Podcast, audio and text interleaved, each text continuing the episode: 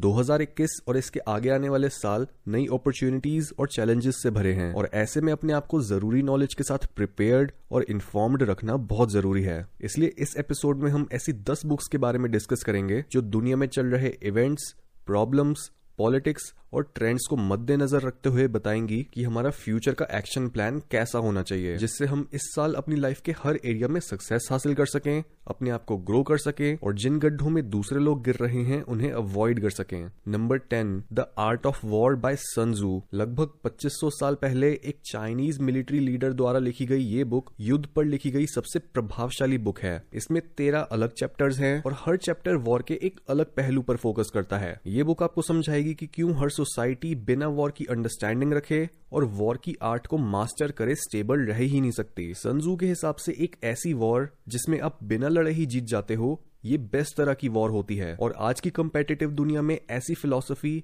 Business, politics या sports जैसे areas में काफी काम आती है, क्योंकि सन त्ज़ू बोलते हैं कि अपने दुश्मन से बेहतर सोच पाना ज्यादा जरूरी है बजाय उससे बेहतर लड़ पाने के। Number nine, the righteous mind by Jonathan Haidt. इस बुक में मॉरल साइकोलॉजी की मदद से बताया गया है कि क्यों आजकल पॉलिटिक्स और रिलीजन की वजह से लोगों में डिवाइड बढ़ता जा रहा है और क्यों हर इंसान अपनी पॉलिटिकल आइडियोलॉजी या रिलीजन को ही सही मानता है और दूसरे को गलत। ये बुक तीन पार्ट्स में डिवाइडेड है। पहले पार्ट में जॉनथन ने बताया है कि किस तरह से कई लोग कई सिचुएशंस में मॉरल जजमेंट्स तो पास कर देते हैं कि कैसे एक रिलीजन दूसरे रिलीजन से बेहतर है या फिर एक आइडियोलॉजी लोगों को दबाती है और दूसरी उन्हें राइट्स दिलाती है, पर वो अपनी इस मॉरल जजमेंट को रैशनली एक्सप्लेन कर ही नहीं पाते और बिना किसी लॉजिकल रीजन के ही अपनी सोच को सही मानते हैं। हाइट इसे बोलते हैं मॉरल डम फाउंडिंग। बुक के दूसरे पार्ट में बताया गया है कि कैसे हमारा पॉलिटिक्स ये रिलीजन के टुवर्ड्स व्यू हमारी पर्सनैलिटी से इन्फ्लुएंस होता है। जैसे जो लोग ज्यादा creative, intellectually curious,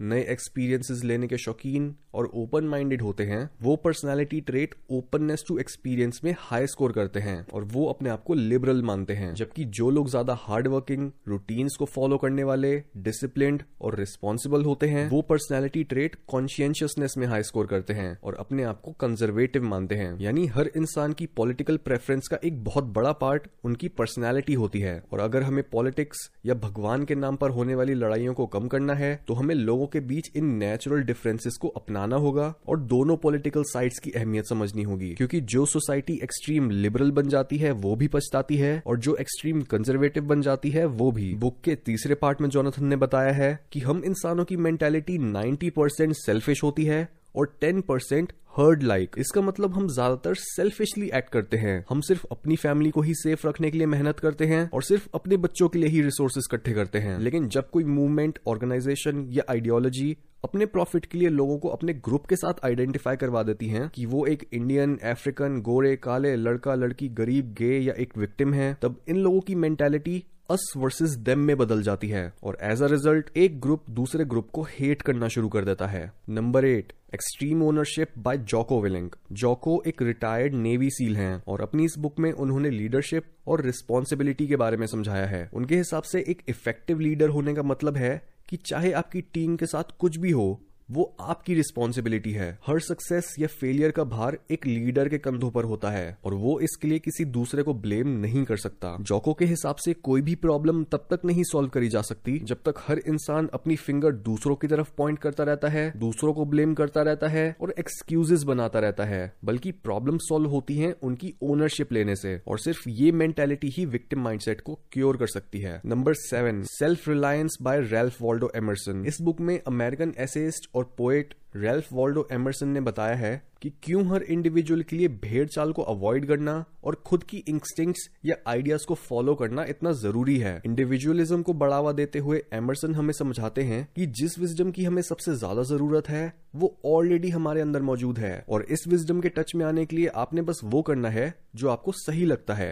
self reliance यानी आत्मनिर्भर बनना शुरू होता है सॉलिट्यूड में जाने से, क्योंकि एमरसन के हिसाब से हमारे दोस्तों और फैमिली की कांस्टेंट नीड्स और उनका आना जाना हमारी पर्सनल ग्रोथ के लिए एक डिस्ट्रैक्शन होती है। और इसका मतलब ये नहीं है कि हमें सबसे दूर रहना चाहिए, बल्कि हमें अपनी लाइफ के बारे में सोचने के लिए इतना टाइम निकालना चाहिए कि जब हम लोगों के बीच भी रहें तब भी हम अपने अंदर वही स्वीटनेस और शांति मेंटेन रख पाएं जो हम अकेले रहने पर फील करते हैं। Number six, a way of being by Carl Rogers. Carl Rogers एक अमेरिकन साइकोलॉजिस्ट थे जिन्होंने थेरेपी को इंडिविजुअल सेंट्रिक बनाने में काफी योगदान दिया। उनका मानना था कि हम अपनी बॉडी के दिए सिग्नल्स को यूज कर सकते हैं ये जानने के लिए कि कब हम अपनी बातों या एक्शंस की वजह से इनऑथेंटिक और कमजोर बन रहे हैं और कब ऑथेंटिक और ताकतवर। रॉजर्स ने इस बुक में बताया है कि अगर आप अपने मुंह से निकलने वाली हर बात को अपने आप से डिटैच होकर सुनो, जैसे कोई स्ट्रेंजर आपकी बातें सुन रहा हो, तब आप ये नोटिस करोगे कि आपके मुंह से निकली कई बातें आपको कॉन्फिडेंट और स्ट्रॉन्ग महसूस कराती हैं और कई बातें वीक। अपनी स्पीच को तब तक बदलते रहो जब तक आप ये महसूस नहीं करने लगते कि आपकी बातों में अब वजन है और आपके मुंह से निकली हर बात आपको हिम्मत देती है। ये रूल आपकी लाइफ के हर एरिया में अप्लाई करा जा सकता है और इस तरह के ऑथेंटिक एक्शन को रॉजर्स बोलते हैं a way of being. Number five, the discovery of the unconscious by Henri Ellenberger. क्योंकि जाने अनजाने में आजकल की दुनिया सच को डिनाई करके झूठ की तरफ बढ़ती जा रही है, लोगों को अलग अलग प्रोपेगेंडा के थ्रू ब्रेन वॉश करा जा रहा है और साइंस में पॉलिटिकल करप्शन घुसेड़कर जेंडर्स, कास्ट्स, रेसेस और दूसरे ग्रुप्स में डिवाइड पैदा करा जा रहा है। लोगों को बोला जा रहा है कि अगर वो अनहेल्दी हैं तब भी वो अट्रैक्टिव हैं। छोटे बच्चों को स्कूल में खेलने या अपने आप को फुली एक्सप्रेस करने के लिए रोका जा रहा है। क्रिएटिविटी को बढ़ावा देने के बजाय कन्फॉर्मिटी और ओबीडियंस को प्रमोट करा जा रहा है। हमारी स्पीच को कंट्रोल करा जा रहा है कि हम पब्लिक में क्या बोल सकते हैं और क्या नहीं, और देखते ही देखते हमारे नेचुरल बिहेवियर्स को गलत बताकर हमारी बेसिक इंस्टिंक्ट्स को भी दबाया जा रहा है। डेप्थ साइकोलॉजी के हिसाब से जितना इस दुनिया में झूठ और डिप्रेशन बढ़ेगा, उतना ही हम लोग अनकॉन्शियसली एक्ट करने लगेंगे। ये इतनी डिसअपॉइंटिंग चीज है कि ज्यादातर लोगों को अनकॉन्शियस माइंड के बारे में कुछ नहीं पता। स्कूल्स और कॉलेजेस में बस इतना ही समझाया जाता है कि आपका एक कॉन्शियस माइंड है और एक सबकॉन्शियस माइंड, और इसी वजह से लोगों के दिमाग में सच ना बोलने के कॉन्सिक्वेंस का कोई कॉन्सेप्ट है ही नहीं। इसलिए कैनेडियन साइकियाट्रिस्ट हेनरी एलेनबर्गर की ये book the discovery of the unconscious को पढ़ो और अपनी गहराइयों में जाना शुरू करो।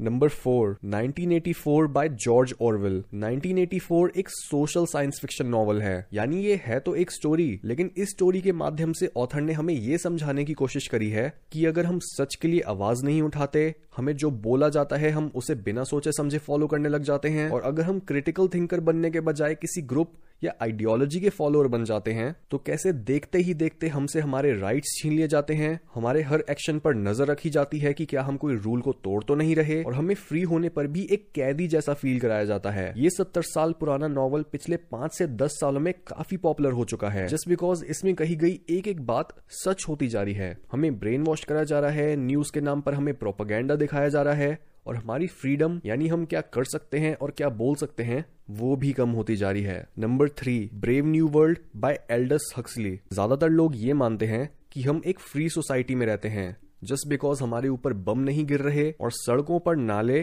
खून से नहीं भरे हुए। लोगों के हिसाब से अगर हमें कंट्रोल करा जा रहा होता तो ये फैक्ट ऑब्वियस होता और सबको पता होता, जैसे जॉर्ज ऑरवेल के नॉवल नाइनटीन एटी फोर में है। हाउएवर, मॉडर्न दुनिया के ज्यादातर काले सच छिपे हुए हैं। अपने futuristic novel brave new world में एल्डस हक्सली ने एक ऐसे मनहूस दुनिया के बारे में बताया है जिसमें लोगों को कंट्रोल तो करा जाता है, लेकिन डंडों या लाठियों से नहीं, बल्कि टेक्नोलॉजी, ड्रग्स और पोर्नोग्राफी जैसे प्लेजर देने वाली डिस्ट्रैक्शन से। ये स्टोरी भी मॉडर्न टाइम की सच्चाई से पर्दा उठाती है जिसमें हम एक खोखली जिंदगी जीने लगे हैं। पॉपुलर नारा कि मुझे या तो आजादी दो या मौत बन चुका है, कि मुझे टीवी और बर्गर दो लेकिन मुझे आजादी से जुड़ी रिस्पॉन्सिबिलिटी से दूर रखो। हमने अपने सपनों और आजादी को खुद ही एक्सचेंज कर लिया है इन टेम्परेरी सेटिस्फैक्शन से। जैसा कि जर्मन राइटर गर्था ने बोला था कि उन लोगों से बड़ा गुलाम कोई नहीं होता जिन्हें ये यकीन दिला दिया जाता है कि वो आजाद हैं। Number two, Aion by Carl Jung. ये बुक रीड करने वालों में से सिर्फ गिने चुने लोगों को ही पूरी तरह से समझ आएगी, और इन लोगों के लिए इसमें दी गई इन्फॉर्मेशन बहुत डरावनी भी होगी, लेकिन फिर भी इस बुक के बारे में बात करना इसलिए इतना जरूरी है क्योंकि इसमें युंग ने बेसिकली रिलीजन की गिरती पॉपुलैरिटी